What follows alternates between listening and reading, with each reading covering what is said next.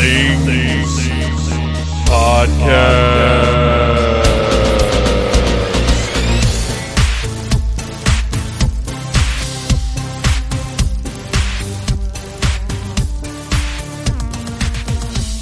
Hey, Phantomaniacs, welcome to the newest episode of the Needless Things Podcast, where we talk about toys, movies, music, and all manner of pop culture dorkery. I am your host, Dave, and I am getting ready to head over to the in laws for Thanksgiving dinner, which I am actually pretty excited about for once.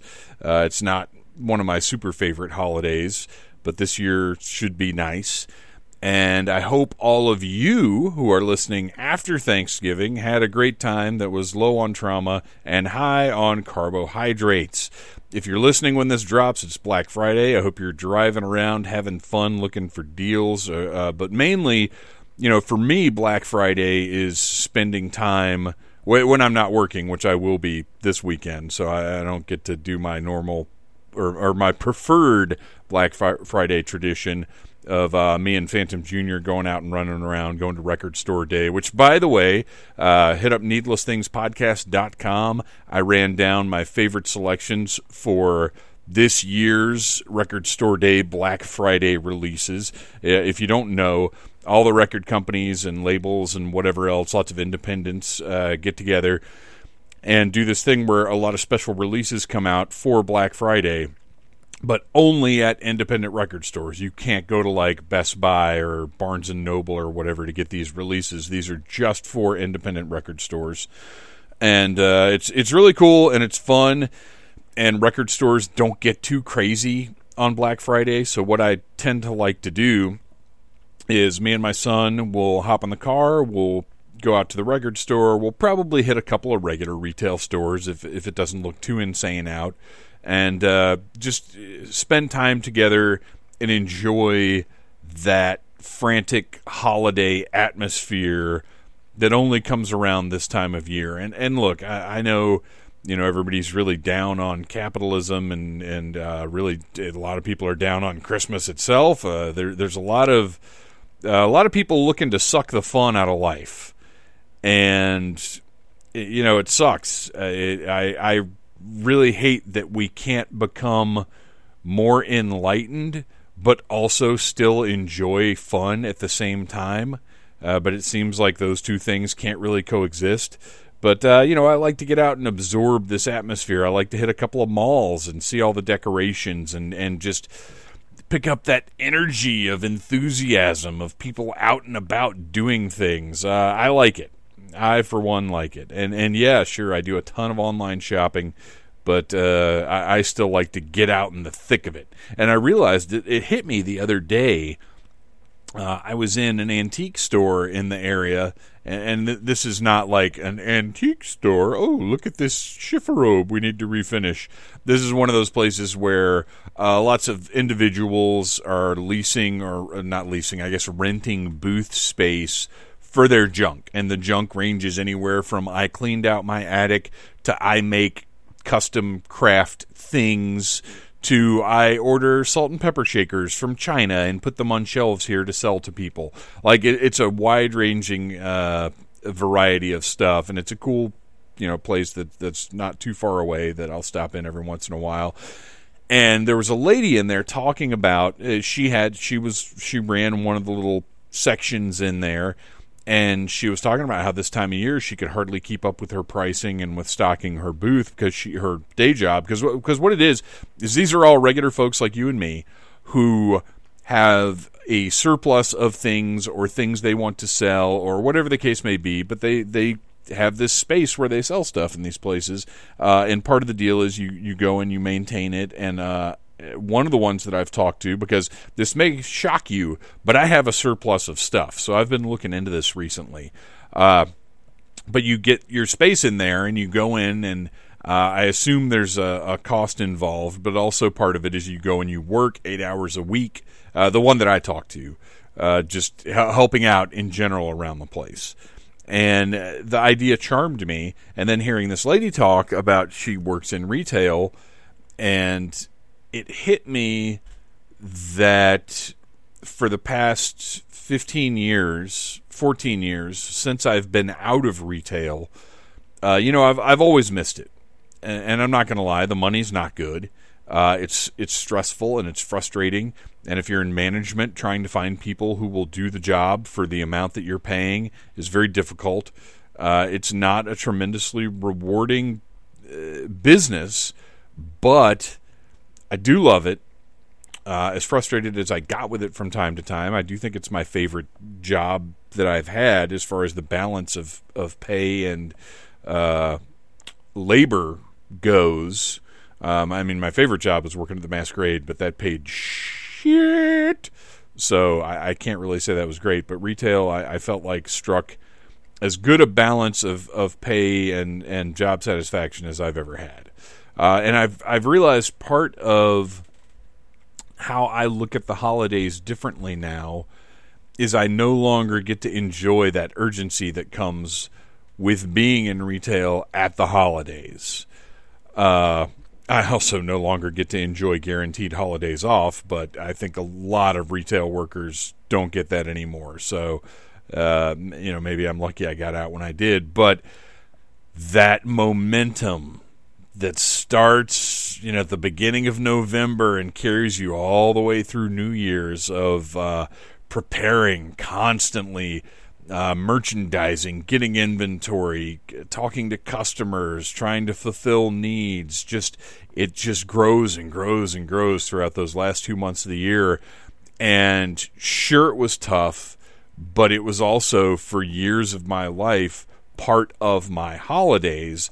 And I don't have that anymore. Now it's on me. You know, before that happened and you get caught up in that momentum and it's holiday time. Now it's very much on me to make these holidays something. And, you know, we do that by decorating the tree, putting up the decorations, and, and uh, drinking eggnog, but uh, among other things.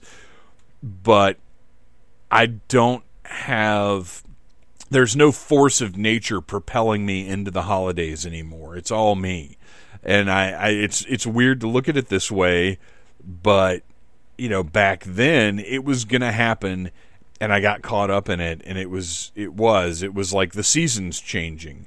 Uh, whereas now, it, it's something that I have to put th- that much more effort into, uh, and, and that's changed how I enjoy the holidays, I guess. And I still, obviously, still love them, uh, but it, it's just different. There, there's not as much energy, I guess, which is why I like to get out among the people, go to the malls, and and try and experience, you know, suck a little bit of that energy up for myself. I'm like a Christmas vampire walking around Mall of Georgia, uh, just feeding on other people's uh, excitement and I suppose anxiety at the same time. But I hope your holidays are going well. I hope you found a way to celebrate them. And I hope, you know, maybe you can think about finding a middle ground between hating everybody that enjoys uh, Christmas and uh, following along with your own beliefs and thoughts about how things should be. Let's try and find some middle ground there. I, th- I think I think that would be okay, right? Uh, so, obviously, not a lot of news this week. It is a holiday week. Uh, not much has been going on there are new toys hitting yesterday. Uh, since I can't go anywhere on Friday, well, no, I take that back. Since the only place I'm going Friday is work, uh, my son and I went out yesterday, did a little bit of running around, and I uh, found some Star Wars goodies. Uh, the Purge Trooper figure that was supposed to be the exclusive that GameStop was bundling with Star Wars Jedi Fallen Order is now showing up at GameStops. Apparently, there was a lot of controversy around this figure. Uh, customers who pre ordered it didn't necessarily get it, and when they came in to pick up their game, uh, some locations were telling people, oh, well, you just get to pick out any Black Series figure you want, which is pretty lousy. And now the Purge Trooper, which is a very cool figure, by the way, it's a, a black, uh, more looks more like a clone trooper than a stormtrooper to me.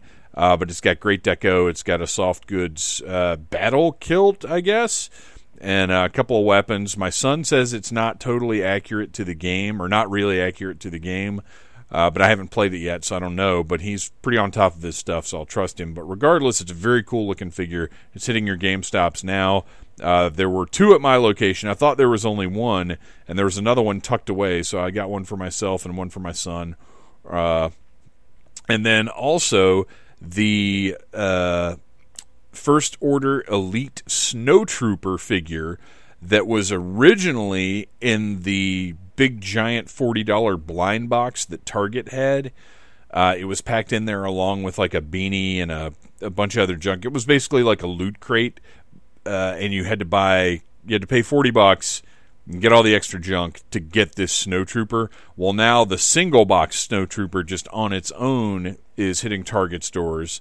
Uh, we we saw about six of them yesterday, and the only thing is it's 25 bucks but it's it's got this really nice soft goods hooded cape. If you remember the first trailer for Rise of Skywalker, it had a troop of these or a uh, squadron of these guys walking around, uh, and they have these really cool uh, cape that has like a lining and is sewn a very specific way, and the hood goes up. Uh, tremendous! It's a great, great, great figure and uh, hitting target now. I highly recommend it. But if you're not averse to a bunch of extra junk, I'd say go ahead and buy the loot box or whatever it's called uh, version because the figure's 25 for 15 bucks more you get the beanie and whatever other junk they've thrown in there. It's probably worth your while to just grab that one. And it wouldn't surprise me at all to find those things marked down at some point because they don't seem to be selling particularly well. Uh, another thing that was brought to my attention, and and you'll notice this is pretty Star Wars heavy, and there's a good reason for that. Uh, two weeks from now, or actually, no, wait, next week, we will have a an episode with our head of research Ryan Schweck talking about everything Star Wars that's been going on for the past couple of months. We recorded it the other night. We had a lot of fun talking, and we're going to get into a little more detail about Star Wars Black Series figures. Uh, so heading into December, Needless Things is going to have a lot of Star Wars features. Uh, be sure you're following Needless Things podcast on Instagram, uh, Phantom Troublemaker on Instagram, and join the Needless Things Podcast Facebook group. We're going to have a lot of Star Wars fun coming up in December.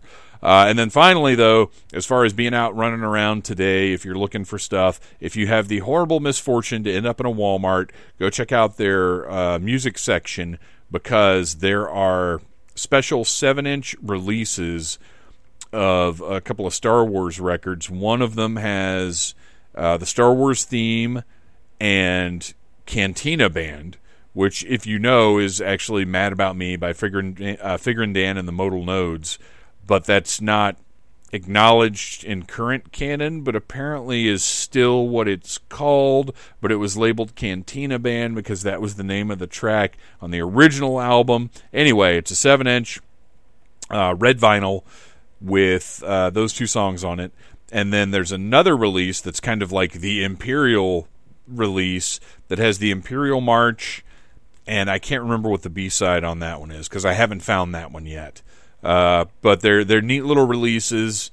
They're uh, ten or twelve bucks, which is a little pricey for a seven inch, but at the same time, uh, what a neat little collector's item to have. And I, I, like being able to just throw those on and hear those songs on vinyl because there's a, a different different listening experience uh, for vinyl.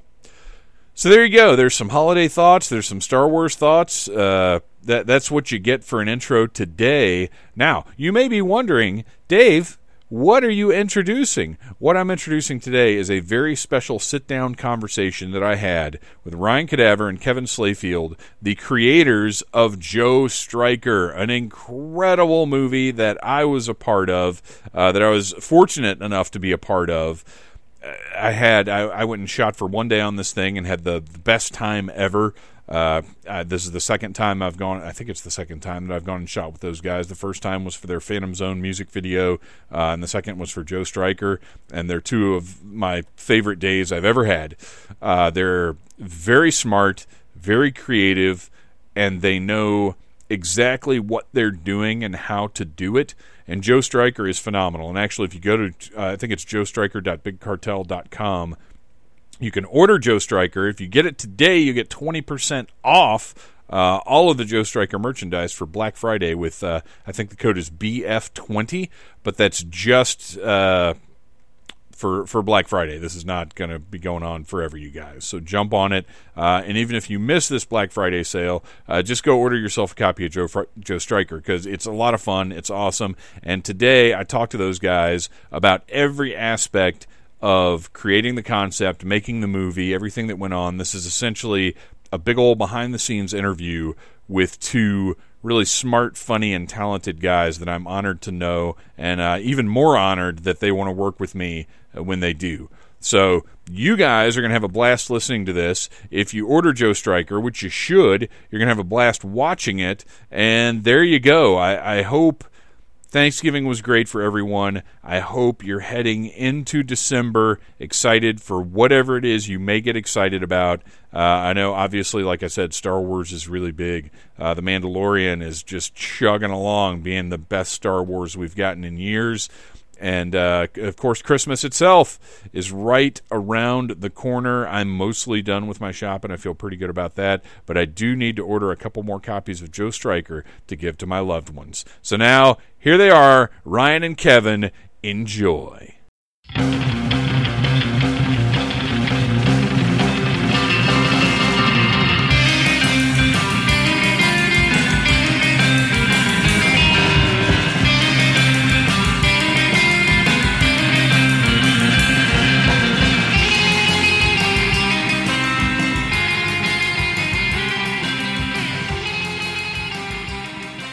You guys ready to talk about Joe Striker?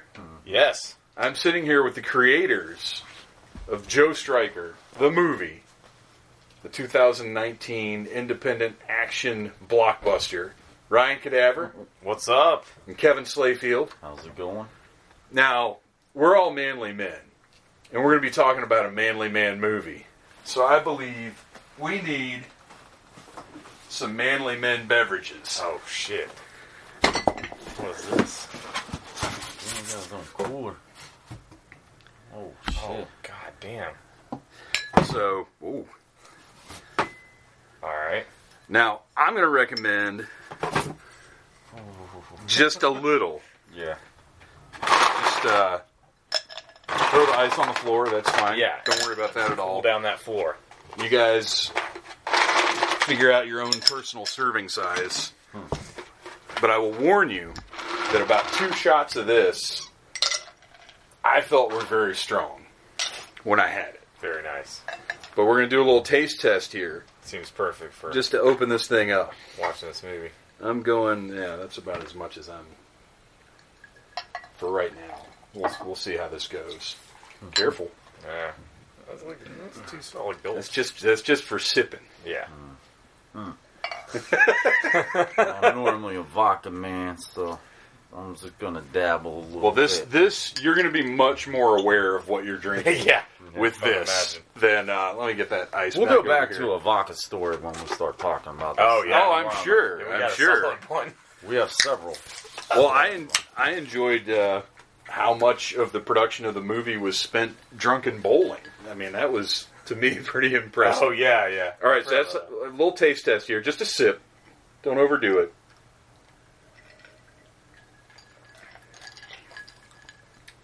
Holy fuck. Now, what we're drinking for the listeners is Elijah Craig small batch bourbon.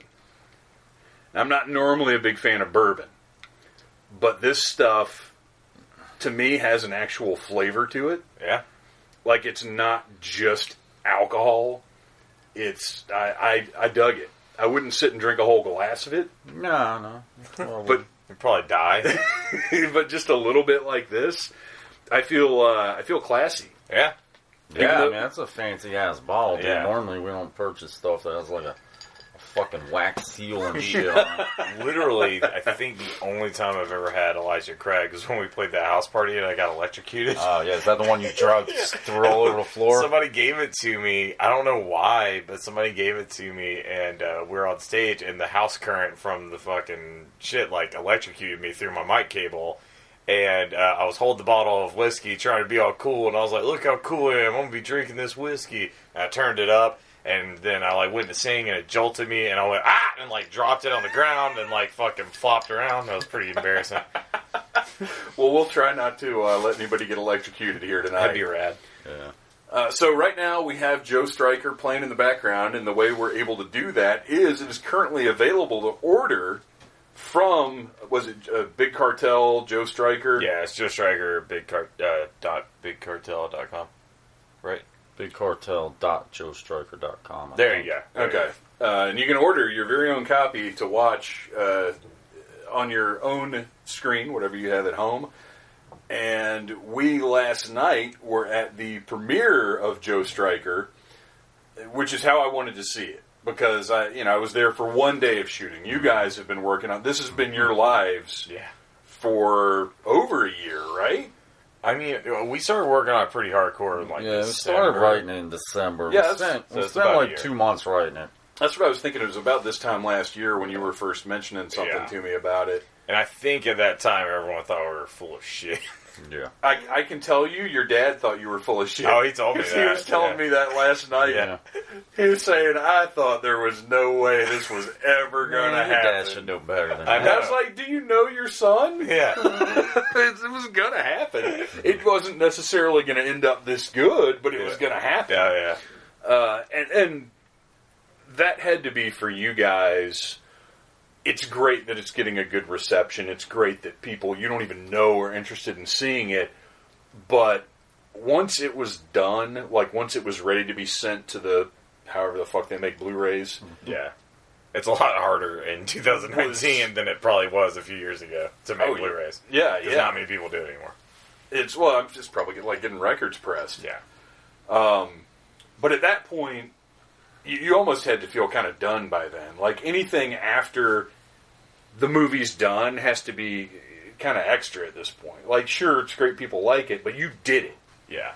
Um, it's a mixed bag because, like, I've heard a lot of filmmakers, like, make a movie and then they're like, man, uh, by the end of it, all the editing and all the time, they're, like, sick of watching it.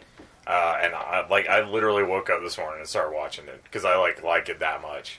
Like, I'm so happy with it that Yeah, like we've I've- literally like we know every single line in the movie, obviously, because we wrote it and we spent months editing. We'll go back to the uh, now we're drinking booze. Uh, obviously, it's our first movie, so we we did all the lighting, we wrote it, we directed it, we did the camera work. We shot the whole movie with one camera, which is stupid hard. Had to shoot every scene three or four times, different angles. We shot all out of order, obviously because of location. So when we started putting it together, we were like, I really hope this fucking thing actually makes sense because we shot everything out of order. And I think that's where, since we spent two months writing it, we would go, we worked together, so we would just write all the time. So we'd go like to a scene near the end of the movie and try to make sure it made sense with something in the beginning. And uh, I think us putting all that time in really benefited us because we, like we said, we shot it over six months, totally out of order. So there's scenes at the end that that we shot that tied with another scene, and it should all actually pretty much make sense. And that was the biggest thing was when we first started really putting it together. We're like, damn, this shit's actually kind of going together. Yeah, it was like crazy when we first started seeing like that stuff towards the end of the movie was like referencing Yeah. stuff that happened in the beginning. And we're like, whoa, it's because we wrote it. Like we actually Yeah. wrote it. We weren't just like you know, oh, let's just see what happens. You know? And we were learning the software. We, you know, we basically did everything, and we were learning the software. And uh, yeah, we drank a bottle of vodka in an hour one night. Oh, and uh, we did straight up. well, okay, go back to the beginning. The very first scene, like I said, we were learning. We did the sound. Ryan Yeah. fucking held the boom almost the whole time. So we were learning all that shit. To do external audio, you sync it up with the audio onboard camera. The program will sync the two, and then you delete the onboard audio. Well, the first day of shooting 12 hours, I accidentally had the onboard audio turned off on my camera, so there was nothing to sync the audio to. Oh. yeah, So I literally was syncing up to lips. I spent like 15 or 20 hours trying to sync the audio. We had all that, and then we edited some other scenes. we And- were al- also a lot worse about like running a track the Oh, whole yeah. time we're shooting. Yeah. because like. Now, like towards the end of shooting, we'd be like, you know, we would sync up and be like, "Yo, I'm stopping audio, or Yeah. you stopping video," and we would time it.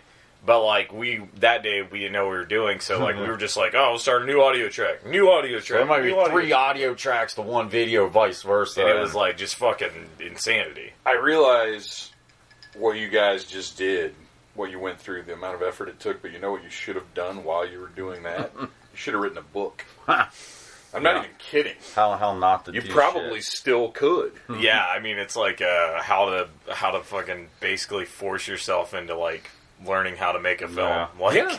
just figuring it all out. Yeah, I mean, we were learning every aspect, you know, so it was very challenging. And the next one's going to be cut in half in Oh yeah, time The- easily. yeah. Towards the end of it, we were way, way quicker. We, We were knew- just knocking shit out at the end, like no effortlessly. and we would like make sure like we do a take, and we both know humor really good, and we could hear somebody say something, we'd be like, "Nah, that's not right," and we'd reshoot stuff over and over and over until we got what we thought was good. Yeah, that's why I think the humor in the Yeah. movie works because Yeah. like we we could tell at the moment because like just writing a funny line in a piece of paper is not all, everything. It, it really depends Right. on the performance and the delivery. And Well, just the day that I was there, you guys were you were very much like workshopping live. You Yeah. were, you were Yeah. watching who was capable of what because that was that's that's the important thing we got to mention, and we'll, we'll go back to the very beginning of how this concept came together. But uh, you know, you're you're working with your friends. yeah, None of There's us no were, were really or- professionals. yeah. You guys seems like you kind of got the idea in your head of you know what we know this guy. I could see him doing this. Let's Yeah. put him in it and see if he's any good. And fortunately, pretty much everybody turned out to be pretty damn good. Yeah. we like the fuck. And that out. wasn't an accident. Like when we started writing this, since we knew a lot of these people weren't going to be actors, like Joe, the dialogue is written at that character's level. He's a piece of shit, so he talks like a piece of shit. And let me just say, And he's so natural at it. That's what lends. I, he Joe did awesome. not- Not an actor, Right. But we wrote it to to like, It's like how we- actual people talk. yeah, we're like, this is how he talks, and we're like, Joe would be perfect. He, Yeah. he's a sack of shit like us. He he is the character, so he barely has to act. So I think we matched up like our friends Oh, really yeah. well. you didn't have him playing like an accountant or something. Nah. No. And well, and, and that's one of the scenes that got cut is we tried to have him playing like a normal like fancy dress cop, Right, like, right, a, right. You know, He a- just looked like a, a gumshoe hat and Amish stuff, guy. and he just like a weirdo, like Amish, like crazy guy that's like trying really hard to be normal and is clearly not. And we were just like, yeah, let's just uh, show that in flashbacks. So that's Maybe why that's voiceover. Yeah, that's why that's the flashbacks you, you see him. But Uh, and so I feel like this movie was basically an excuse to have lots and lots of people tell Joe he looks like shit. I was dying the whole time hmm. because every time he meets a new character, they say, "Joe, you look like shit." that's true.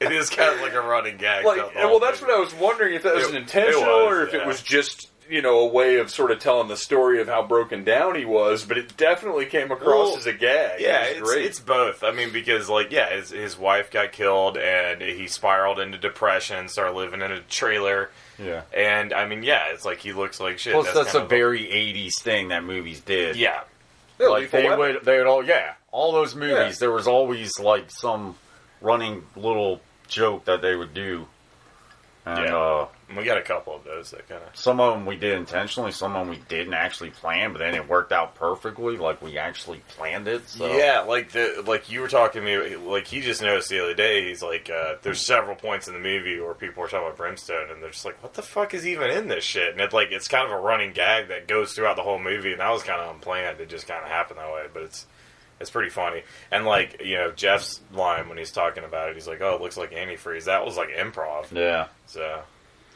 it and and there's a lot of it's funny how much continuity there is in the movie. It doesn't feel like a bunch of stuff that was just thrown together. Like you guys put effort into making it a cohesive story that is also not like a chore to watch. Yeah, You didn't load it down with exposition. You you this this is meant to be a fun movie. Yeah. It's not meant to be a hey mom, you got to see this really touching masterpiece I just watched. like this is a fun movie you sit down and watch with a bunch of people while Yeah. you're drinking, have a blast, yell at the screen, and I think it's kind of hard to make that kind of movie because most movies like that that we watch were supposed to be real movies Yeah. that didn't like things. Yeah, Things you know they were trying hard to make a good movie. they were trying to make it serious as hell. But you guys wanted that party, fun, exciting experience, Yeah. and you got it, and it worked. And yeah, it's and hard. it wasn't like wink, wink, Right. Sharknado. No. like, right, right, right. Yeah. Exactly. And that's and you know what? That's a perfect example Yeah. because Sharknado was trying to do what Trying you guys did. Yeah. Yeah. And they just uh, they lost the magic of it. We talked about it, like the humor part. Uh, that uh, humor's is really hard to do comedy. It's just really hard to do comedy because it either falls on its ass or it's funny. There's no in between, Yeah. and it's all about timing and you know delivery and shit like that. But when we were writing it, we didn't want Joe. We didn't want it to be like just like like you were talking about Sharknado, stupid yeah, and we both like Leslie Nielsen movies, Airplane, all of his movies. But the dude's a master. It's like you're not going to do that unless you're Leslie Nielsen because it's going to be dumb as fuck. yeah, But Joe is the consummate straight man. Yeah, yeah. All this crazy shit's going on and around him, but he is a very uh, legitimate, real character. yeah, yeah. he's yes, he's over the top, and yes, the violence and everything, and, but he he believes in everything that's happening around him, and as a result, while you're watching him, you buy in as well. Mm-hmm. Mm-hmm. And that's you know, it's it's a combination of the the scenes, the situations you guys created, and Joe just being that dude. Yeah. Yeah. Yeah, no, I mean we we try very hard to like, you know, there's a couple things that are like way over the top, like him ripping off his disguises. as he's back in his clothes. So but good, it's so though. good. It's and you're so- waiting for it. The Yeah. second time Yeah. in the club, Yeah. I was like, "Oh, I hope they fucking do that again." And there it is. Yeah. Like you guys, Yeah. you had the feel like we- for what yeah. the audience was going to want to see. sprinkle a little bit of that like over the top shit because Yeah. it's funny. Yeah. But, we didn't at go the same time, we were trying to make like an actual real movie. Like Yeah. We weren't trying to rely on just like We say that as Alan's balls pop out. well, that, go to that scene. We didn't even know his sack Look was at hanging that out. meaty brown nugget. Yeah, we had no idea, dude. He Yeah. was like sitting there editing it. Was like, what the fuck? Well, when but on the day of watching, because I was here Mm. for the for the listeners. Well, like I said, we're watching the movie. This is a big fight scene. This is the scene that I was in, which actually I got a question about this for you guys in a second. But in watching this, I was like, "There's no way his junk and just hanging out of those shorts." Because I was off to the side and he kind of wasn't facing me. But I mean, those shorts were yeah. they were dangerously low. yeah, Yeah. yeah, and there it is, and it's hilarious. And you've got some male nudity. Yeah, in the movie. yeah, it's- It's it's- Yeah, we, we asked him about it. He's like, hell no, leave them in there. Yeah, we were like, do we do we need to blur these bad boys or what? You know, he's like, no. So I got this. My question about this scene. So this, obviously, I was very invested in seeing this portion of the movie. Yeah, because yeah. I wanted to know how I came off. Oh, yeah, you were Check awesome. out. Uh, but I found it an interesting choice to use the shot where Andre's head was moving in and out of my frame constantly. goes Oh, back to uh the lines like a lot a lot of the shit was being ad libbed yeah, and it just goes back to shooting with two cameras. It had to be hard as fuck to match, even even if within the scene everybody kind of is on the same page. Yeah. it's got to be hard to put together that three minutes of a scene. We Oh, spent, yeah. we spent a couple days. yeah. I think that came down to that was the best possible take we had out of the takes we had. And, Well, uh, yeah, and like we we do different takes, but then sometimes like some of the talking may not match up with the very next scene. yeah, Or we had another angle and something like somebody was standing in the wrong spot where they weren't before. There's stuff like that. You Or the one where I was fucking standing in the background Yeah. during. Oh stuff yeah, like we found that. out. Yeah, But you know, sometimes you don't. I mean, it's like we only had so much shit. So All I care about is I just died on film, and I love that. Oh yeah. Thank you Oh, for you that opportunity. you fucking. You And, blew blew and for the listeners, if anybody wants to know why I've had a beard since I was like 18, mm-hmm. this this role will this answer movie? that question. oh hell no, man, you were suave. Yeah, oh my it looked gosh. pretty badass. Oof. You're like Man, I, I do love the fact that every time we've watched this with people and uh, he first pulls out the car phone, like everyone Huge just pop. lost their shit. Huge pop. That and the Scrubs, biggest pops. of the Oh whole yeah, movie. yeah, yeah. The Scrubs were great. Yeah. because I had no idea. Yeah. like nobody knew that was coming. And I think even people who who don't, and for the listeners who may not know, the Scrubs are Kevin's uh, little little twin Chihuahuas, I guess. Yeah. Right, Yeah. and they're awesome. And uh, The crowd like lost their Oh, shit. no, Yeah. I was like, God damn. but I like the fact that when he pulls the car phone out, somebody last night was like, "It's a car phone." It's so literal. That's hilarious. I didn't hear that. That's funny. Yeah, yeah. There was because I was I was like right up front to the right, which actually sucked because there was no way to go around the back. So when I had, Ah, when I got up, I had to walk right in front of the screen. But um, yeah, somebody like off to the side. It's like it's a car phone. it was great.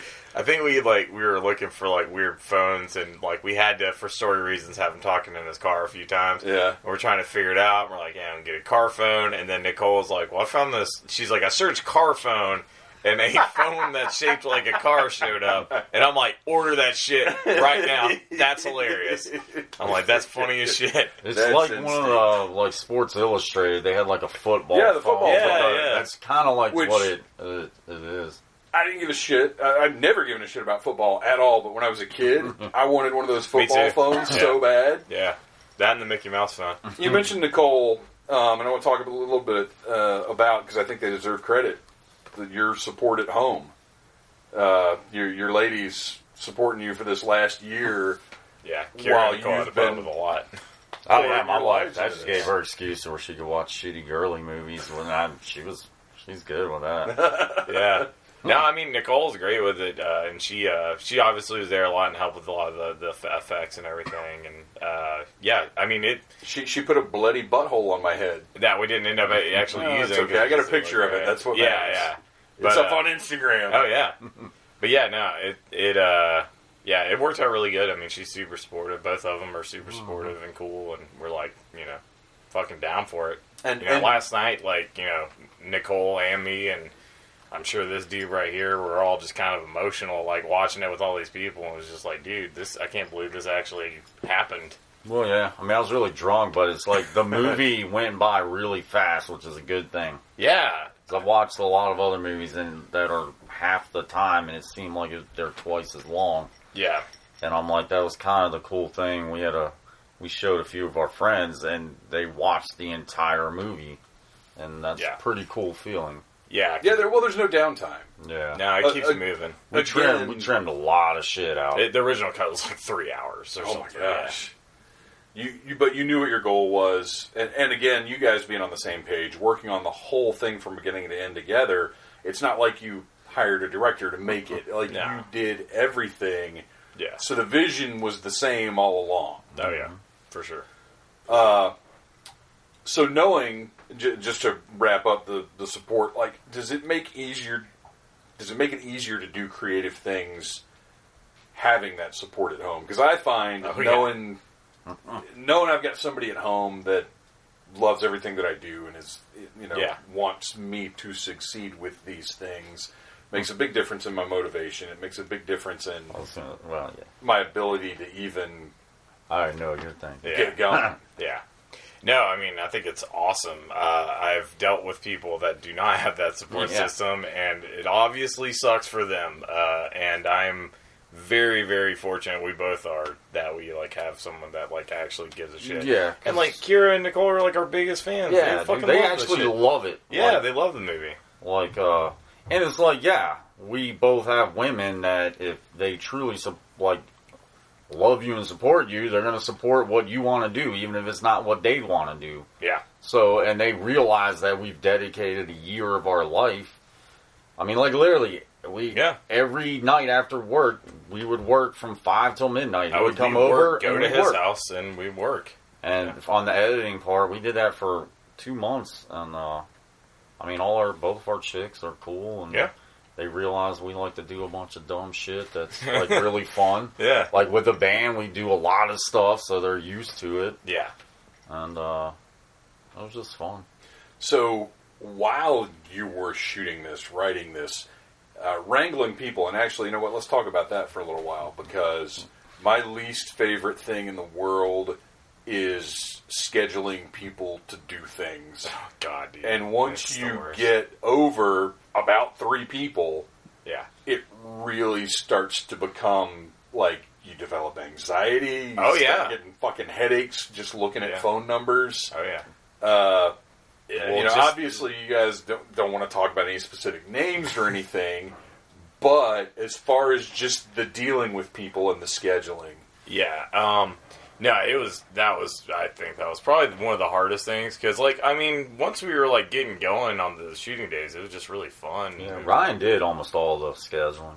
Yeah, it was. Uh, it was like they, having that cast page helped a lot because it kind of kept everyone on the same page. So like we had a Facebook cast page that we would communicate with everyone to, and we posted a very clear schedule. And we're like, you know, all I ask is like, I know like nobody's getting paid for this. I know it's a very low budget thing, but like all I ask is like, please don't cancel like the day of. Right. And for the most part, we didn't really have that happen. So like I'm thankful about that. um, aside from a couple like little things like that. But most of the time, everyone was like down to be in it, and I feel like the sequel. I feel like we're gonna have zero problem Yeah, getting we people learned to a be lot. in it because this one, A lot of the scenes only had a few people; those are easy. But like your scene, we had to That coordinate. was we had to coordinate getting the place to shoot. Getting him to open the door. That, yeah, you know. yeah, that was fun. And then you know, trying to get you know, anytime trying to get six, eight, ten people together and everybody's scheduled to work, yeah, it's challenging. and, and those unknowns like the door not being open. Well, to be fair just- though, if I hadn't been, what did I work the night before, or what, I don't remember what it was. I couldn't get there as early as everybody else did. So to be fair, like yeah, if I could have been there, you know, when you guys got there, yeah, uh, I could have got because the guy was there at that point, and then he like apparently And got he raptured. evaporated. Yeah. Something happened. He just disappeared. Yeah. Jesus, And I was call gone. Oh, Like, I I, never saw on him the toilet again. or something. Like, yeah, and he even said like he's like, yeah, I'll be here all day, and like just vanished, like, and nobody knew where he was at. We need to send Kiefer Sutherland after that guy. Yeah. but we're very lucky. We had a lot of awesome friends. Oh fuck that yeah. helped us. No, yeah. Super I mean, I, lucky. Like I said, I mean, nobody was getting paid. It was a very low budget affair. So the fact that people are willing to give up their weekends to shoot like with us is fucking awesome. Well, and I think that says a lot about you guys, though, and your attitude and your professionalism. Because is, is you know, it may seem funny to say that, but you were very professional the whole time. Oh yeah, with shooting, the- we were serious. Yeah, you. Yeah. but it wasn't. At no point did you guys come across like you were trying to be like arrogant filmmaker dudes. Like No. it was very collaborative. It I think was we were very, called we were called monsters once. there was like, uh, or Matt, what was it? It was like the first day of shooting, and uh, or we were called like psychopaths or something. Like somebody was like, the, "These directors are psychopaths." I don't remember what it was, but it was like funny as shit. And Derek's like, "Oh, y'all are off to a good start." but uh, somebody, somebody Already did. got the buzz going. Oh yeah, but uh, but yeah, no, that's, that's. I mean, for the most part, it was fucking fun. Yeah.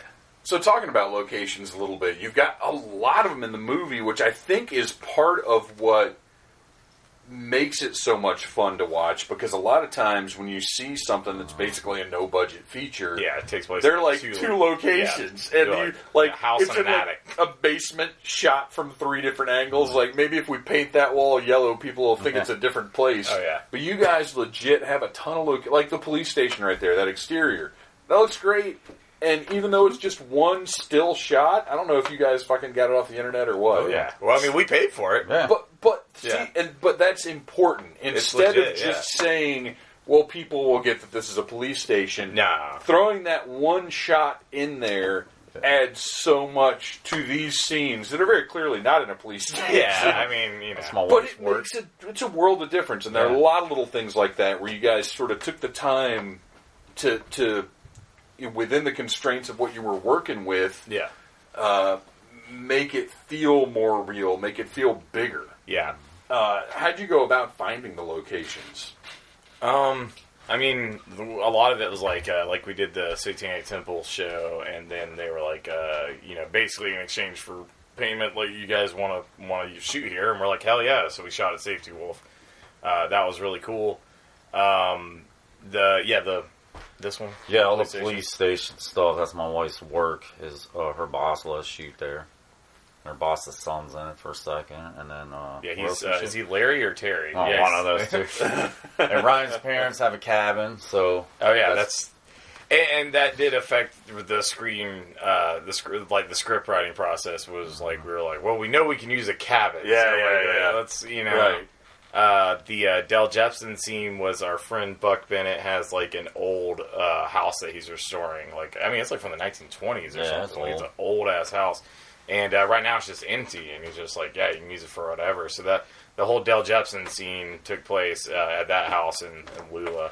Uh, and then uh, the drug lab was all like at like a wood shop, so it's like weird because if you look too much in the background, you're like, I guess in the back of Sweetwater they're making drugs and dealing with wood. also making coffee tables. they're making tables and shit. I guess That was that was another point where you guys really knew exactly what the audience was gonna uh, was gonna want. And and there there's some spoilers in here. Nothing's Yeah. gonna ruin the movie. No. You can't ruin this movie. It's fucking awesome. But uh, if you're listening and you want it to be completely a total surprise, go watch the movie and then come back to this. But uh, during the big climactic scene, Yeah. you guys have this giant wall of cardboard boxes That's from our work. behind John, Oh yeah, and and that whole the fight whole scene, you're time just like, I I'm was ready just for like, someone to and go you through guys that. even tease it Yeah, a yeah. bunch of times. You're like, is this it? Is he going into the box? Okay, okay. This is, it, it's like Vince McMahon, like watching the end of a match. Oh, we got him. No, he didn't. Like it was Oh, yeah. so good, and, and so many little things like that that you guys really, obviously, as students of like, I- don't know how to phrase, awesome movies, Yeah. yeah. '80s movies. Like That helped a lot. Very much watch knew. it live. Oh yeah. Well, and like that whole sequence from Sweetwater to uh, him fighting on the stair thing with Cliff, Cliff, yeah. and then going to the the main fight scene. That was in a wood shop. The last scene is actually outside under an awning thing. So we were trying to make it all visually look because their original edit is very dissimilar. Lighting, Well, you can it's tell. very obvious. So we did a locations. lot in post just to try to make it at least flow like the lighting. same Yeah. same color and darkened it a lot to try to hide the wood. We could not find a warehouse to save our life. We know everybody bars. Yeah. We had two bars to shoot at. We could not find a, just a vacant warehouse. That's wild. And people want like a thousand dollars of rent one. And we're like, yeah, Oh, yeah. Because everything uses a fucking warehouse. You know, it's almost better that you didn't though, because those last scenes have a unique look to them. Yeah. Yeah. They have a feel of all the movies that we've seen before. But it's not just a warehouse. It's this really interesting, like the where where Cliff and Joe have their big Yeah, that place looks cool. oh yeah, that part Like was cool. that. That looked so great, and it's totally believable that those stairs went down to where. Yeah. I mean, it it worked. It was it Yeah. all felt right. Yeah. Uh, but it wasn't just like if that had all just taken place in a big warehouse. I don't think it would have been as interesting. You probably No. would have like it might have been easier to shoot. Yeah. Well, the original thing was just it would be all dark to where you could barely see anything. So we just basically needed a big open space for the main fight scene just to make the lighting very dramatic. And we were literally shooting it with just daylight, which is not the most dramatic. Supposed to be Right, right, midnight at a club, and we were shooting it essentially outside in the shade, which Yeah, made it- it very challenging Before we added the, the music and shit, like you could literally hear like some birds chirping in the background and shit.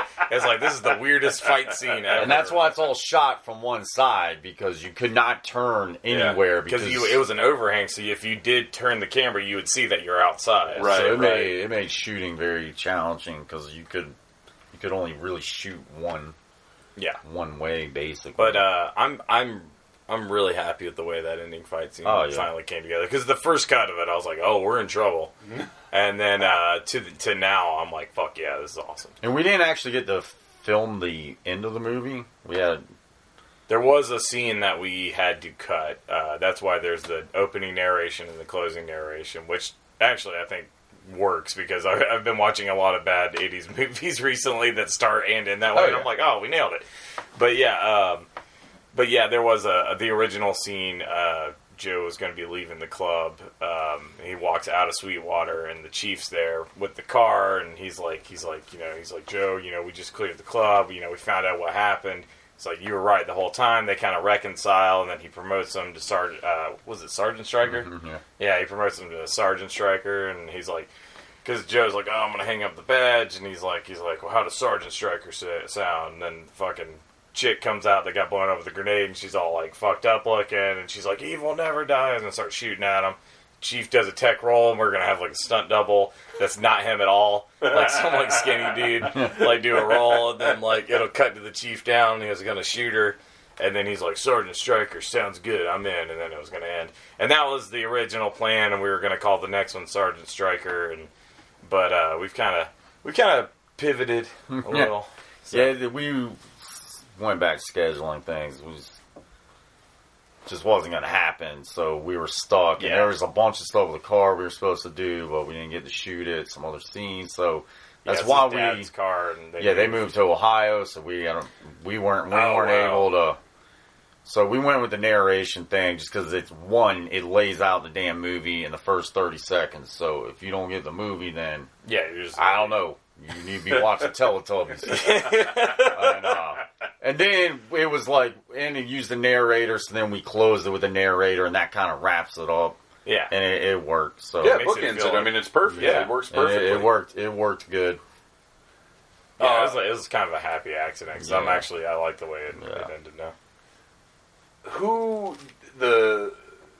I don't want to. I don't want to. Oh man, that's Oh, my fault. I can't believe I did that.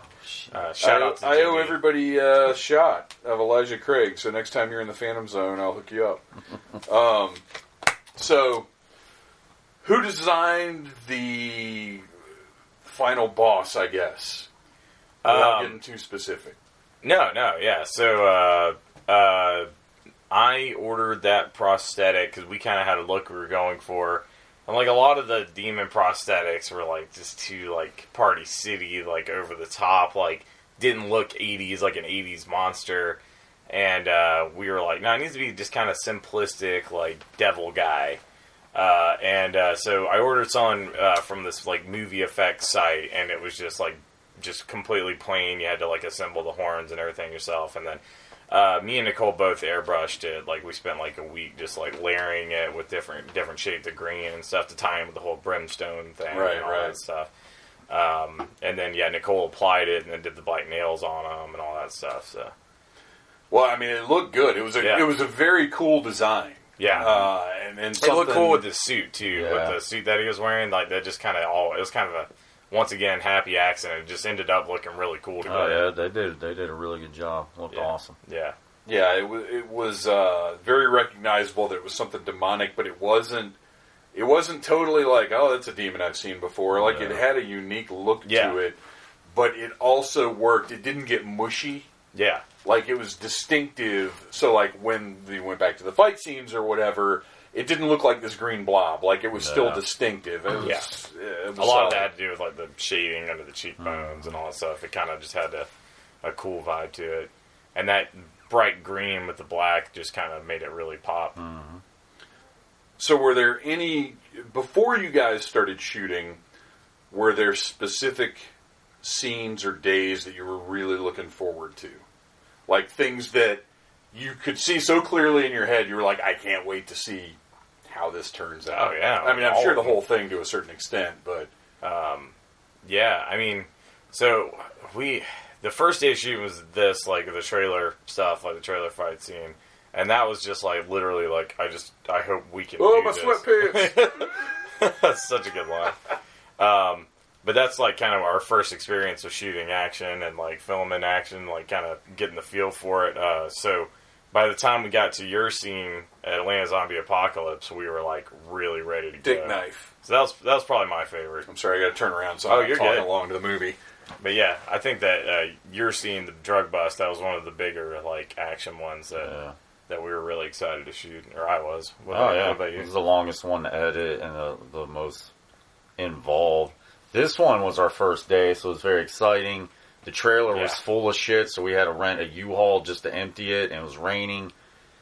That side is supposed to open up to give us another four feet, but the motor or someone worked, so we it was way narrow than we were planning. Yeah. So We that thing's literally we have like four feet of room in the middle, and we were thinking we were going to have eight or ten feet. So it made shooting it very challenging, which made it exciting because we had to you know solve a problem, which is what we did on every every shoot. Mhm. And by the end of it, we got much better at solving problems. Oh yeah, for sure. Because we were like, okay, we've run into this. We can figure Well, we'll instantly know. We're like, yo, this this scene we can shoot this way, put the lights here. Mhm.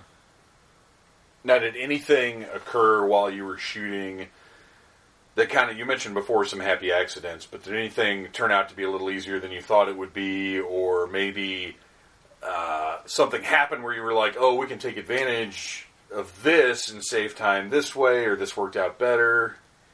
Um, I mean, there was like some some like scenes we kind of had to do alternate stuff for, like uh, Jimmy Bickert scene. Uh, that was originally gonna be this whole other elaborate kind of goofy thing where he was gonna it, was, it had the same end result where he interrogated a guy and found out where Angela lived, but it had like all these steps before, and uh, we finally were just like a getting this location that you know is going to require like three separate buildings for him to go between to to find somebody. It's going to be a nightmare. And uh, finally, we simplified it, and I'm actually like really happy. And I don't want to give it away because I Yeah, feel like we're gonna no, we're our use that. Oh, yeah, in yeah. the next one. Yeah. But uh, but yeah, so I'm trying to be careful about what I say. But like, it, it worked out that we didn't use it in this one, but the next movie we're going to use it. Joe Striker two uh, coming in July of 2020. Oh, now I mean, slow down. I don't even know. I don't even know what the next movie is going to be exactly. We have a we have an idea, but as far as the name and all that stuff, we've gone back and forth. We did originally. Funny story. We originally like had talked about maybe calling it Striker Force, and uh, and then uh, we found out that's a gay porn from the '80s. So we're gonna not do that. I think it's a different don't kind of don't let that stop you. oh, and actually, for the listeners, I found this out today when I was trying to show. Uh, I think I said, yeah, I said this before we started recording. Uh, if you go back and listen to the Corpsewood Manor episode that we did, uh, one of my coworkers, Andy, is on there talking about it, and I wanted to show him the trailer for Joe Striker today, since he's kind of extended part of the show. He loved it, but I could I didn't remember that the trailer was on Vimeo Yeah, and not YouTube. yeah. So I'm looking on YouTube for Joe Striker, and for the listeners, if you find Joe Stryker on YouTube, that's not this Joe Striker. Oh, Apparently, shit. there's a Joe know about Stryker web series. that. Oh. So uh, that's not what we're talking about today. That's just like some different. it's shit. from like 2008 or something. no, fuck that. Yeah, I, I didn't even Okay. watch it. I don't know. yeah.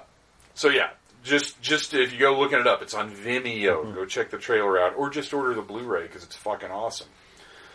Uh, Yeah, Vimeo is just a lot uh, less of a pain in the ass. Actually, it Well, it's a lot classier. Looks better too. Yeah. yeah, yeah. I mean, YouTube's basically a shithole. it's trash. Well, we got permission to use all this music, and they flag it immediately if you have any music in there. And you have to go prove. and we're like, fuck Yeah. that shit. Yeah. yeah, so- Vimeo didn't. And they don't whatever. compress the fuck out of it and doesn't look like trash. Yeah, Like YouTube just compresses the hell out of files, and Vimeo just looks way better. yeah, for sure. Now, on the technical side of things, uh, but going into this, like before you guys were even shooting, did you have an idea of what was going to be involved with learning editing and sound mixing and everything else? Uh, did you know, did you kind of know what programs you were going to use? Well, I mean, I shot five music videos for us and edited them, so I mean, I I, Yeah. I knew the pro. I mean, I know I'm not like an editing expert by any stretch of the imagination, but I mean, I, I obviously had some some experience doing all our music videos that we've done the last four or five, but uh, Yeah, he basically taught me how to use. um, and I learned along the way. We learned a lot of shortcuts and stuff like that. So, and like on the technical side is extremely low budget. I mean, I'm literally using an eight or nine year old DSLR that's not even a really a video camera. So, well, I mean, it looks equi- great. Yeah, equipment is not. That doesn't matter. People, that like you know, it really doesn't matter. It's all about the story and the acting. Yeah. Well, we shot this gotta be- on, you know. I mean, a portion of it's got to be that finishing process, though, because Yeah. I mean, it looks good. It it's I like how we're sitting here in a slightly blurry car shot, but it mostly looks Yeah. really, really. I mean, it looks like a It's film. Extremely hard to focus because you all all movies are manual focus, and it, without getting technical, I have a full frame DSLR, which the depth of field is razor small. So scenes where they're moving, that I learned a lot about. You know, follow focusing and whatnot. Uh, shooting it is very challenging. Well, it doesn't look. You know how when you go on Amazon and you're like, "Oh, that movie sounds kind of interesting," and then about 30 seconds into it, you're like, "This looks like shit shot on video." Yeah. I don't Yeah. think I can even watch this. A lot of people are this shooting movies doesn't. on This doesn't look like that. Yeah. It looks good. Like it, it has that cinematic look to it. It doesn't have that. That's because it's got shallow depth of field without getting technical. Uh, and technical's fine. people Our- with camcorders- listeners are geniuses. People with camcorders, they have a very small sensor and small apertures, which means everything is in focus. So you can instantly tell when something's shot with a camcorder Or a beca- phone. or a phone because everything's in focus. But when you watch a movie, the background's usually blurred out to draw your attention to the subject matter. So Holy not shit. everything's in focus. Because if everything's in focus, it's very distracting. Yeah. It never. I was aware of the difference, Yeah. but I didn't know what the difference was. That's It's fascinating. very explain that. subtle. It doesn't have Yeah. to be massively blurry, but if everything's in focus, it's not drawing your your attention to the, you know. Right, Yeah, right, he- right. To what you're supposed to be looking at. So He explained that to me because, like, I was kind of talking to him about that, and I was just like, "Yeah, like, why is it such a big difference, like, to use like a really nice phone camera, but you can still tell it's a phone camera?" yeah, yeah. And as you know, and he was basically saying it's because everything's in focus, and it's like, yeah, it doesn't have that cinematic look. It's like it's, distracting. Uh, in fact, like even like the, some of the driving and stuff in the green screen, that was like footage shot with my Yeah. phone, uh, and it looks fucking wacky. But we're just like, God, it's perfect. no, it's Yeah. fine. It's Oh, great. yeah. It's great. I love it. Well, it's like watching uh, when you would watch old Doctor Who. They shot interior scenes with video. Exterior scenes were film, Yeah, and you can sit there within the same fucking episode. yeah. And you're like, what? And I've never, you know, I'm like I said, I was aware of the difference, and I didn't know what it was though, and that was that clarity. That makes total sense. Yeah. that's fascinating. Uh, all right, so let's let's talk about this guy. Hmm. Did you have any idea? He now obviously nobody's stealing the movie from Joe, Yeah. but did you have any idea It that? was that good. yeah, We so he is an act. He's been a friend of ours forever. Like what? Like I mean, years. years. We shot a music video in his house. The house show he got electrocuted was in his Yeah, it was at his house. Yeah.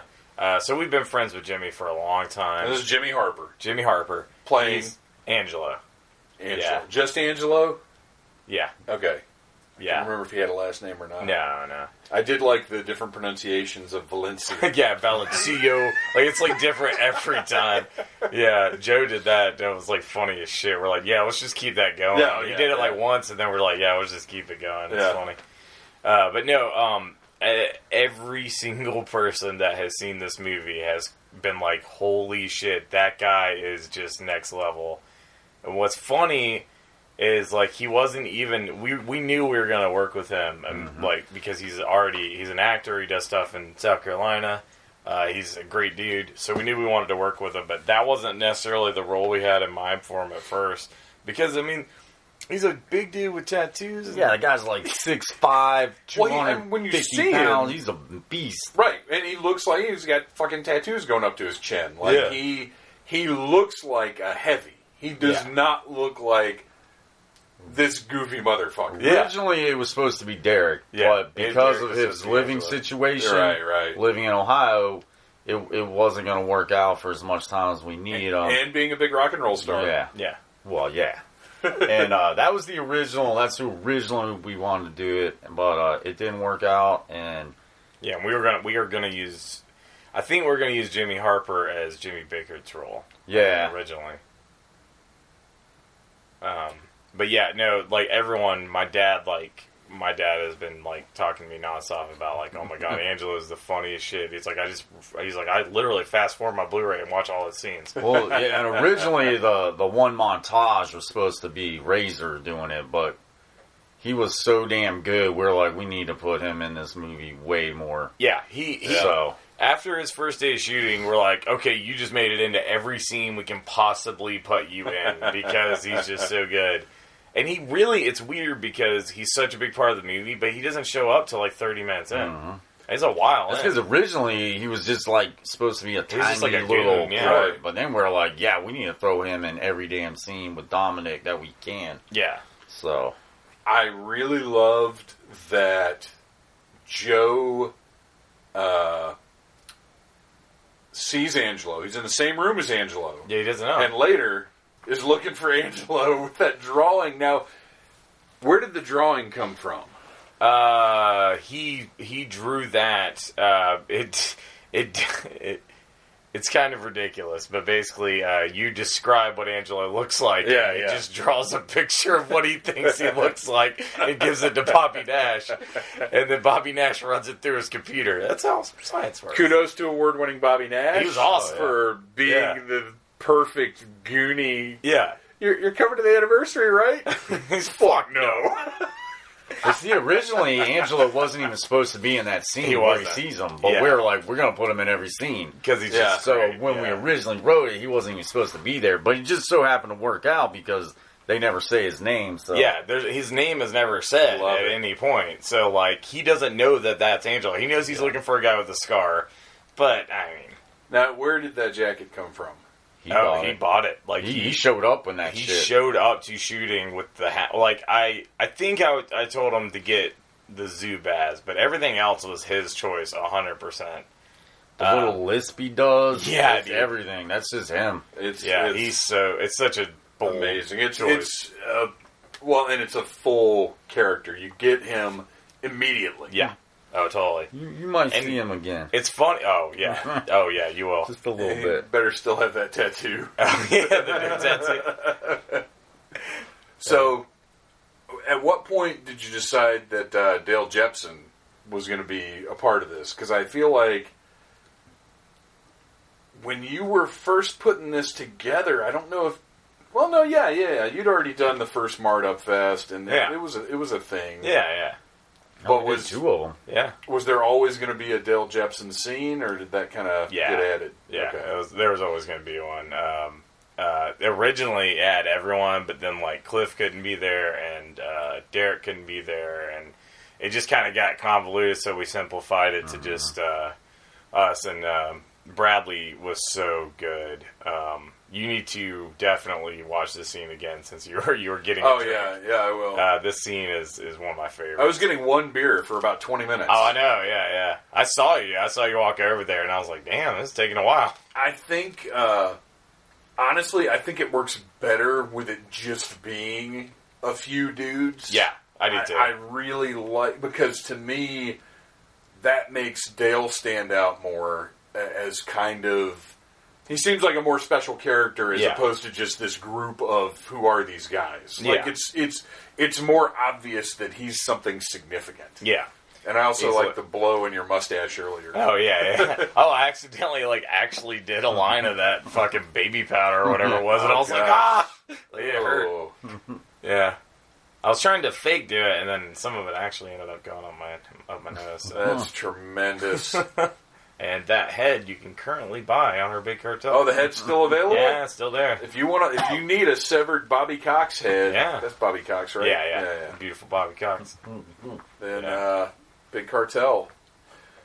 you see Joe's totally laughing, and that's Oh, yeah. it's fine. Oh, Dale Jepson taken down by a tomahawk. No more appropriate demise Yeah, has oh, ever yeah. been filmed in the history of cinema. That was pretty much decided immediately. I think. When it came down to the physical stuff, because obviously there are a lot of fight scenes in this movie. Uh, how how hard is that? Like, how tough is it to put together a deep? Because first you have to film it. First you have to get people who are capable of looking. Like, it's hard to find someone who looks like they're throwing a punch that isn't throwing a punch uh, without making contact. So Uh, Joe made contact a few times. I mean, Joe just slammed Drimpy's face in my dad's car and The dented sound- the car with yeah, his forehead. That I was sound shit. effects real. like, yo, Joe, uh, calm down there, bud. Oh, that actually made me really nervous. Uh, at the towards the beginning, no, it was the beginning of the movie. You uh, or your character is outside waiting for Joe. Joe pulls up in the car and he's in kind of a narrow alley type Yeah. thing, and he opens the door. And I was like, if he scrapes that door on that brick, Oh no! I was sitting there watching it like, oh, Well, originally we filmed that scene with our, our, our other buddy, but it it didn't end up working out. So me, I'm not actually in the alley. I'm standing next to the, the car wash in my apartment complex. So I was it's literally like, pretty awesome that nobody's really noticed. no, that was Like, literally in my apartment complex. I was talking to nobody, I was filming, it, and then yeah. we just we ended up making it work. It worked. It, it- I mean, But, it uh, absolutely worked. yeah, And well, and it's uh, again, you go into this movie looking to have fun. yeah, Oh, yeah. So you're not like looking to analyze. It. I don't think those two guys are in the same place. This is bullshit. Hey, that one guy looks just like the other guy. right, Yeah, right. yeah. Like if you're going in like that, maybe you need to watch like uh, uh, anything else. yeah, Citizen Definitely Kane or something. Yeah, Uh, but getting the fight scene shot is one thing. Finding the people who can look like they're being physical uh, and shooting the right angles so that the action looks good. But then you've got to go back and edit together a convincing looking fight scene, yeah, like the scene between Joe and uh, Alan. yeah, That look. I mean, it, yeah. it's it looks good. It's hilarious. Yeah. It's ridiculous, but it doesn't look incompetent in any way. Yeah. Like, Yeah. what did you find that to be kind of frustrating trying to put that stuff together, or did it? It's just time consuming. Yeah. We like, you know, try to pick the right things, but for every minute of footage, we probably spent two hours editing for every minute of, Yeah. of film. Easy. And that, yeah, but uh, the fight scenes that we learned, we, we did watch some YouTube videos, and obviously you don't show the fight from the side because you're not Right. gonna, so you shoot over the shoulder, and you can have, like, that goes back to the camera. If you're far enough away with a zoom lens, it compresses people, and they could be two feet away from them. It looks like they're right on their face, but uh, I think the thing we learned in this one is you have to actually throw the punches full speed. We had a lot of footage where we were like, Yeah, like slow mo, and it's like so you could speed up film a little bit, But not too much. 20% or something. becomes uh, Yeah. Like like most Right, Jackie right. Chan movies are sped up, Yeah. twenty percent Yeah. or something. But so I think we did learn a lot. It's challenging doing Um, action stuff. Also, shout out to John McCullum because that last fight scene, we had like an outline of how it was like a start, Oh, yeah. in the middle, and the end. But he was like, he's like, all right, now I'll do a backbreaker. And he was like, that literally, backbreaker was tremendous. It We was just awesome, let that yeah. guy go, man. He's amazing. Yeah, He's we were just amazing like, dude, guy. you guys just go and we'll just film well, it. and it looked great. Like Yeah. the contact and everything was was really and Joe good. The worked sound. really, really well together. yeah, him and Joe were really. Joe's good at selling all of the ass Mm-hmm. beating. Yeah, it was it was really good. And all these guys are just like, yeah, let's just do it. They don't give a fuck if they Yeah. get hurt. They're like, let's just do it. Yeah, everyone we worked with was seriously just like, fuck it, like let's go. Like I'm down for anything. Yeah, I, I definitely. I mean, when I was doing whatever, I, I was more concerned about it looking, good. Yeah, that's Which how I had- am. Yeah, but What- you're so good, man. We knew right away. We already had your character just from the Dale Jepson stuff. That's why you're named the same guy in it. We're like, I mean, the character, Bobby the Bobby Q. Q is so damn good. We're like, I mean, and you're so good. We're like, we can just let him go. Yeah, that I. He's absolutely right. There's like a tier of like how much we actually would have to write lines for people, and like people like you, where we would just give you an outline, and you would just be like, "Go," because you were so good. Well, it, I mean, it's not even that. It's it's you knew that I knew the character. Yeah. like would would get across whatever. It Well, was. you also like- notice on that scene, the longest parts without edits, without cuts, is parts that you're doing because you could do, you know, you could do a big chunk of dialogue without us needing to cut. right, right. Which you know, and that's you know, that's uh, That's from years of not shutting the fuck up. yeah. Well, I mean, it's it's really Paid it off. really yeah. it paid off for Joe Striker. Oh yeah, The hardest part was just picking which one of your takes, because they're all so damn good. yeah. So enough about me being awesome. Hmm. You guys, going back to you guys being awesome. Did you what time frame wise? And we'll, we'll we've got a few more minutes here, and we'll wrap this thing up. And I want to get some final thoughts thoughts from you guys. But uh, time frame wise, did you kind of have an idea of how long this was going to take? Did you plan it out? Because it really does seem like your your planning process was far more thorough than a lot of people's. It's, Yeah. I, I feel like you guys had a really good grasp. You know, you said you learned a lot along the way, but as far as having an outline, it seemed like you really knew what you were doing. We definitely had a time schedule, and we weren't that far off. We thought we were going to finish in August. We actually finished. When was the the Sweetwater thing? like Uh, June or yeah. that was actually one of the last real days of shooting. But then we ran into an issue to where we could not get a few scenes shot, Yeah. and it took another five weeks or something to actually It get them out of- shot. out of our hands. So that pushed it a good month, and then uh, just editing it, and we just really we weren't going to put it out until we were happy. Yeah, Yeah. yeah. So Yeah, I mean, it's not like you had a release date that you just. no, but as far as established or anything shooting, like I mean, I think we did The really shooting good. schedule was exact. We pretty Like, much- we nailed it. Stayed right on. It's just we were like, it's. It was like what, sixteen days? yeah, sixteen days. 16 like days of shooting and then it was like very clearly stated in that it's like after that we will have like these couple days for like pickup shots and like like uh reshoots and whatever and there really wasn't any reshoots it was more just like we didn't we didn't get him walking out of this place or like little shit like that you know that we needed to get it was like little shit That's what we learned on the most on this one, and that goes back to having one camera and doing everything yourself. Is we're going to get a lot more transition shots, and that's one thing we definitely learned. And that's why we use had that's to use a stock, stock footage, yeah. yeah, and it works. I mean, you just show a thing of a picture of a police, and you know when he's at the police station, even though it's a lawn lawn lawn care place. That has a I mean, if, if you do a second one, when you do a second one, we're gonna do a second Oh, you one. could oh, of some almost have for sure. an, another. and Angelo I don't want to say another crew, another person getting B roll and Yeah. stuff like getting those kinds of like fill because that's what when Wilson was shooting Troublemaker, he had another guy just wandering around Dragon Con, yeah just getting Yeah. shots to use in between Yeah. other things. yeah, we didn't have that, and like when you're editing, we're like, well, it'd be really cool to have something to go to to Yeah. just put two scene two two edits together. But There's a few times we ran into uh, some trouble, but Yeah. we we always ended up making it work. But there was a few times we ran into some trouble where we're like, man, it really would have been nice to have a shot of something else to cut to right here. Yeah, yeah, like, yeah. just something. we're gonna have another camera on the next one. I mean, But just yeah, like you- right, right there, like it, uh, he, you know, he's tripping balls, and uh, he gets attacked by the guy who talks a lot like me, and then, um, and then uh, it cuts to uh, like a, a moon uh, Yeah. going by, and then it gets back to me like about to shoot him, and that's because the original take of that he tackled like the dog shit out out of me. And like knocked my head into the ground, but it was like he knocked me out of the light. He knocked me so hard that like I was like nowhere in the shot, so like we couldn't use it.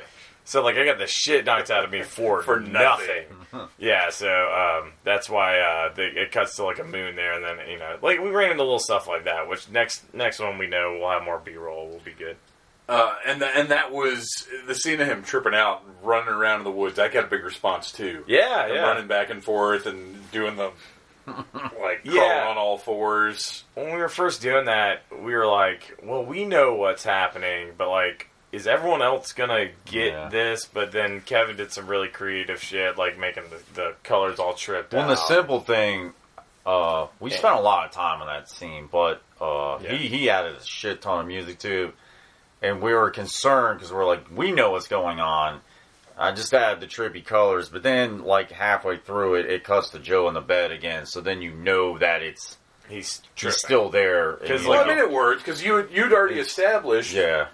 Um, Lou gives what him Dan, drugs. Dan or Well, yeah, Well, he's but Lou in the movie. oh okay yeah, Yeah. yeah. Anthony Kiedis giving him the mushrooms. I don't know why that one picture of him just looks to me exactly like Anthony Kiedis, which I'm That's sure yeah. Dan would be thrilled to know. Yeah. Um, but you you established it. You then he gave him that, and he's like, Yeah. "I don't fuck with this shit." Yeah. And then later on, you know, it's it's again, you've set something up that pays off later on, and the Yeah. audience is in a way kind of waiting for it. Yeah, yeah, exactly. There, there's It a worked lot of really solid setup and payoff in this movie. Thank you. you. That means a lot. So to wrap this thing up, uh, you you obviously have some ideas for a follow up. We're not going to talk about them now, but my, what I'm wondering is, has it occurred to you guys what an amazing resume this is? Uh, I don't. It's like even last night, it, like it was kind of just weird. It's like it's just kind of sinking in because we've been so close to it. It's like actually watching it, we're like, holy shit, man! This is the kind of thing that gets people studio projects. Yeah. I mean, it 100% is, and it's not about anything but the fact, like, just the fact that you did it. that Yeah. you have a product that you've put out is so much more than so many people out in Hollywood right now have accomplished at all. Yeah. Uh, I, I think it's a, a hell of an amazing thing, and, and that if you were to hand this to somebody, uh, they'd be more than willing to throw money at you to do something. I'm, I'm That'd be dead serious. Badass.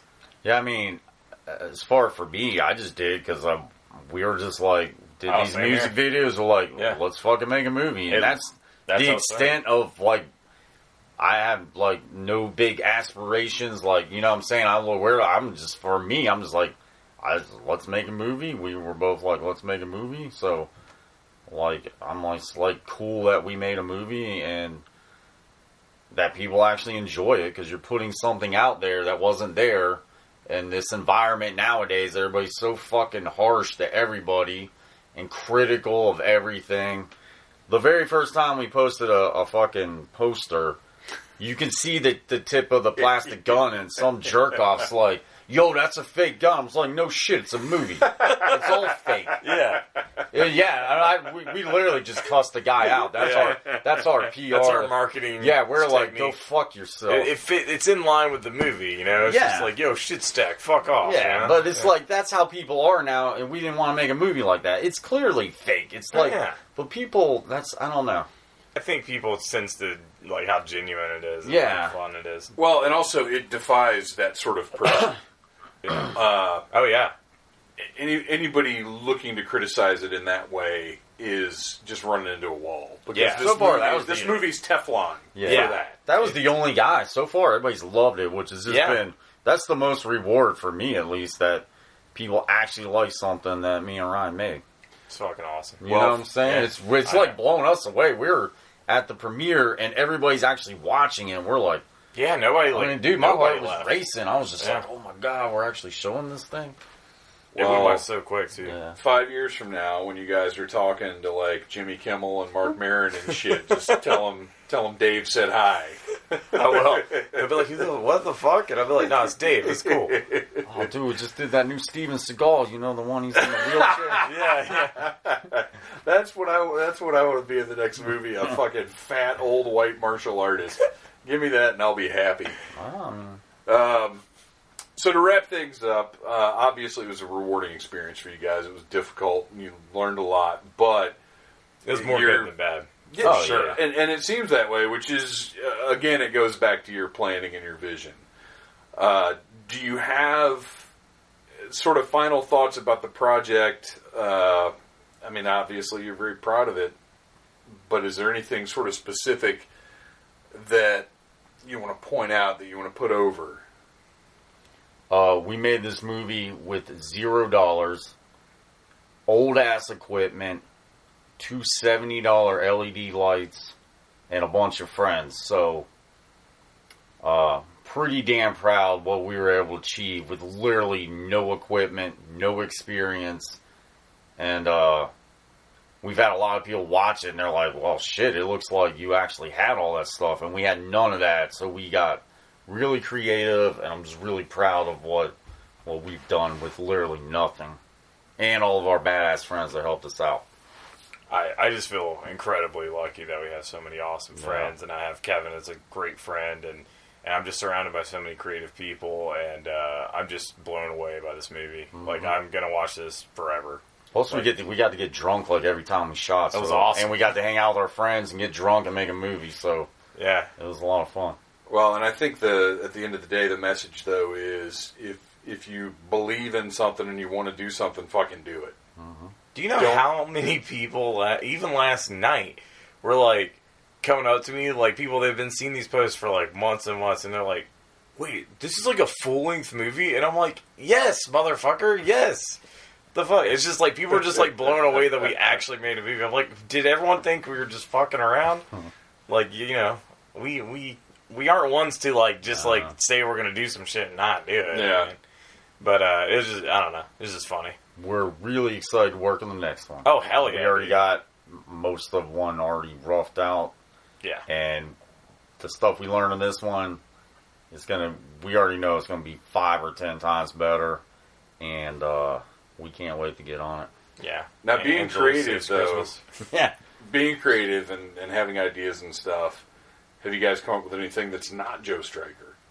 Oh, like all every day. Like, Yeah. uh, I mean, we well, it's it's not just movies. I mean, it was like me and Kevin are involved in a lot of shit. So like, yeah, we're already talking about you know different recording projects. You know, maybe even a future band that's different, a totally different thing.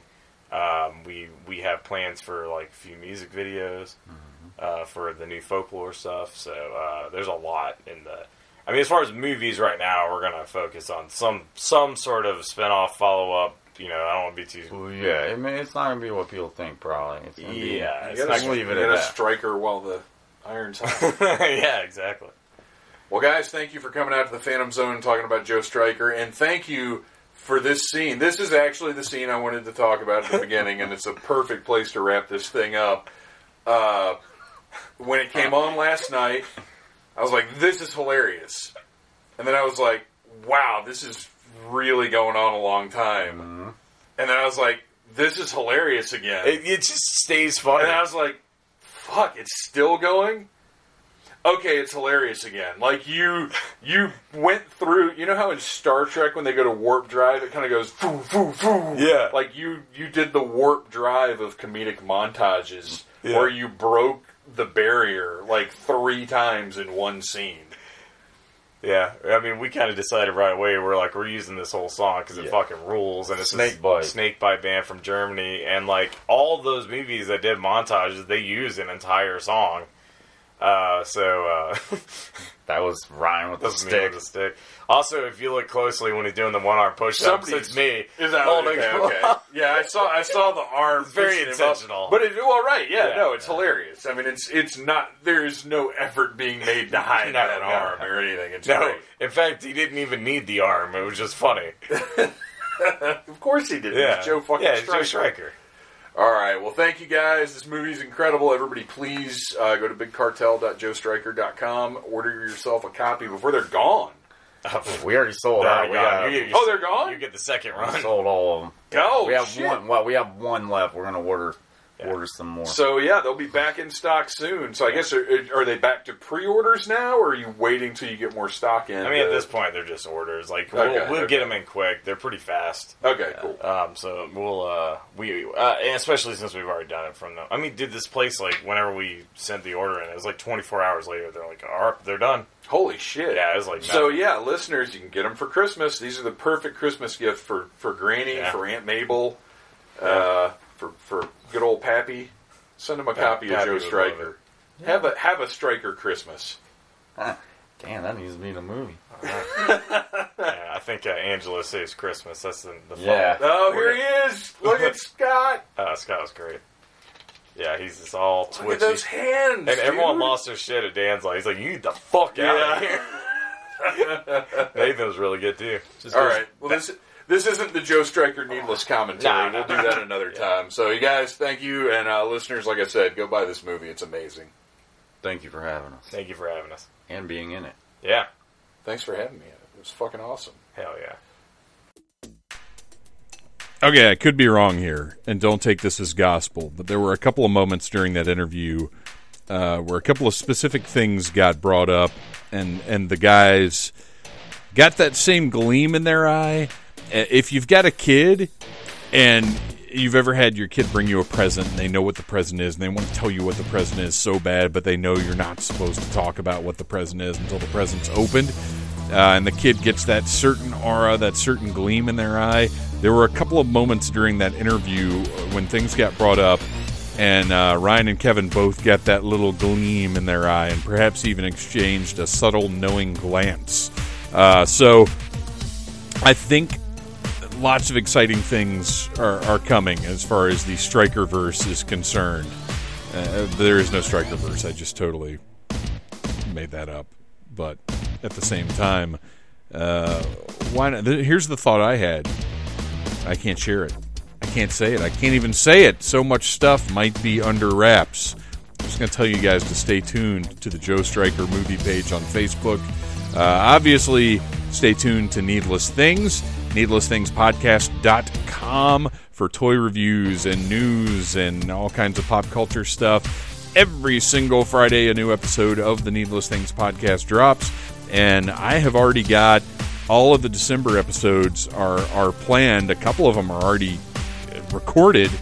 And our needless commentary in December is going to blow your mind. Maybe. Maybe it won't. Maybe you'll go, oh, oh gosh. But aren't those the best kind sometimes? The ones where you go, oh. Those tend to be good ones, don't they? Admit it. Those are good. All right, you guys. Happy holidays. Uh, get your shit together and enjoy things. I love you guys. Thank you for listening to the Needless Things podcast. You're the best. You can find the show on iTunes, Stitcher, Downcast, or in the ears of a Trader Vic's employee. Love you, mean it. Uh huh.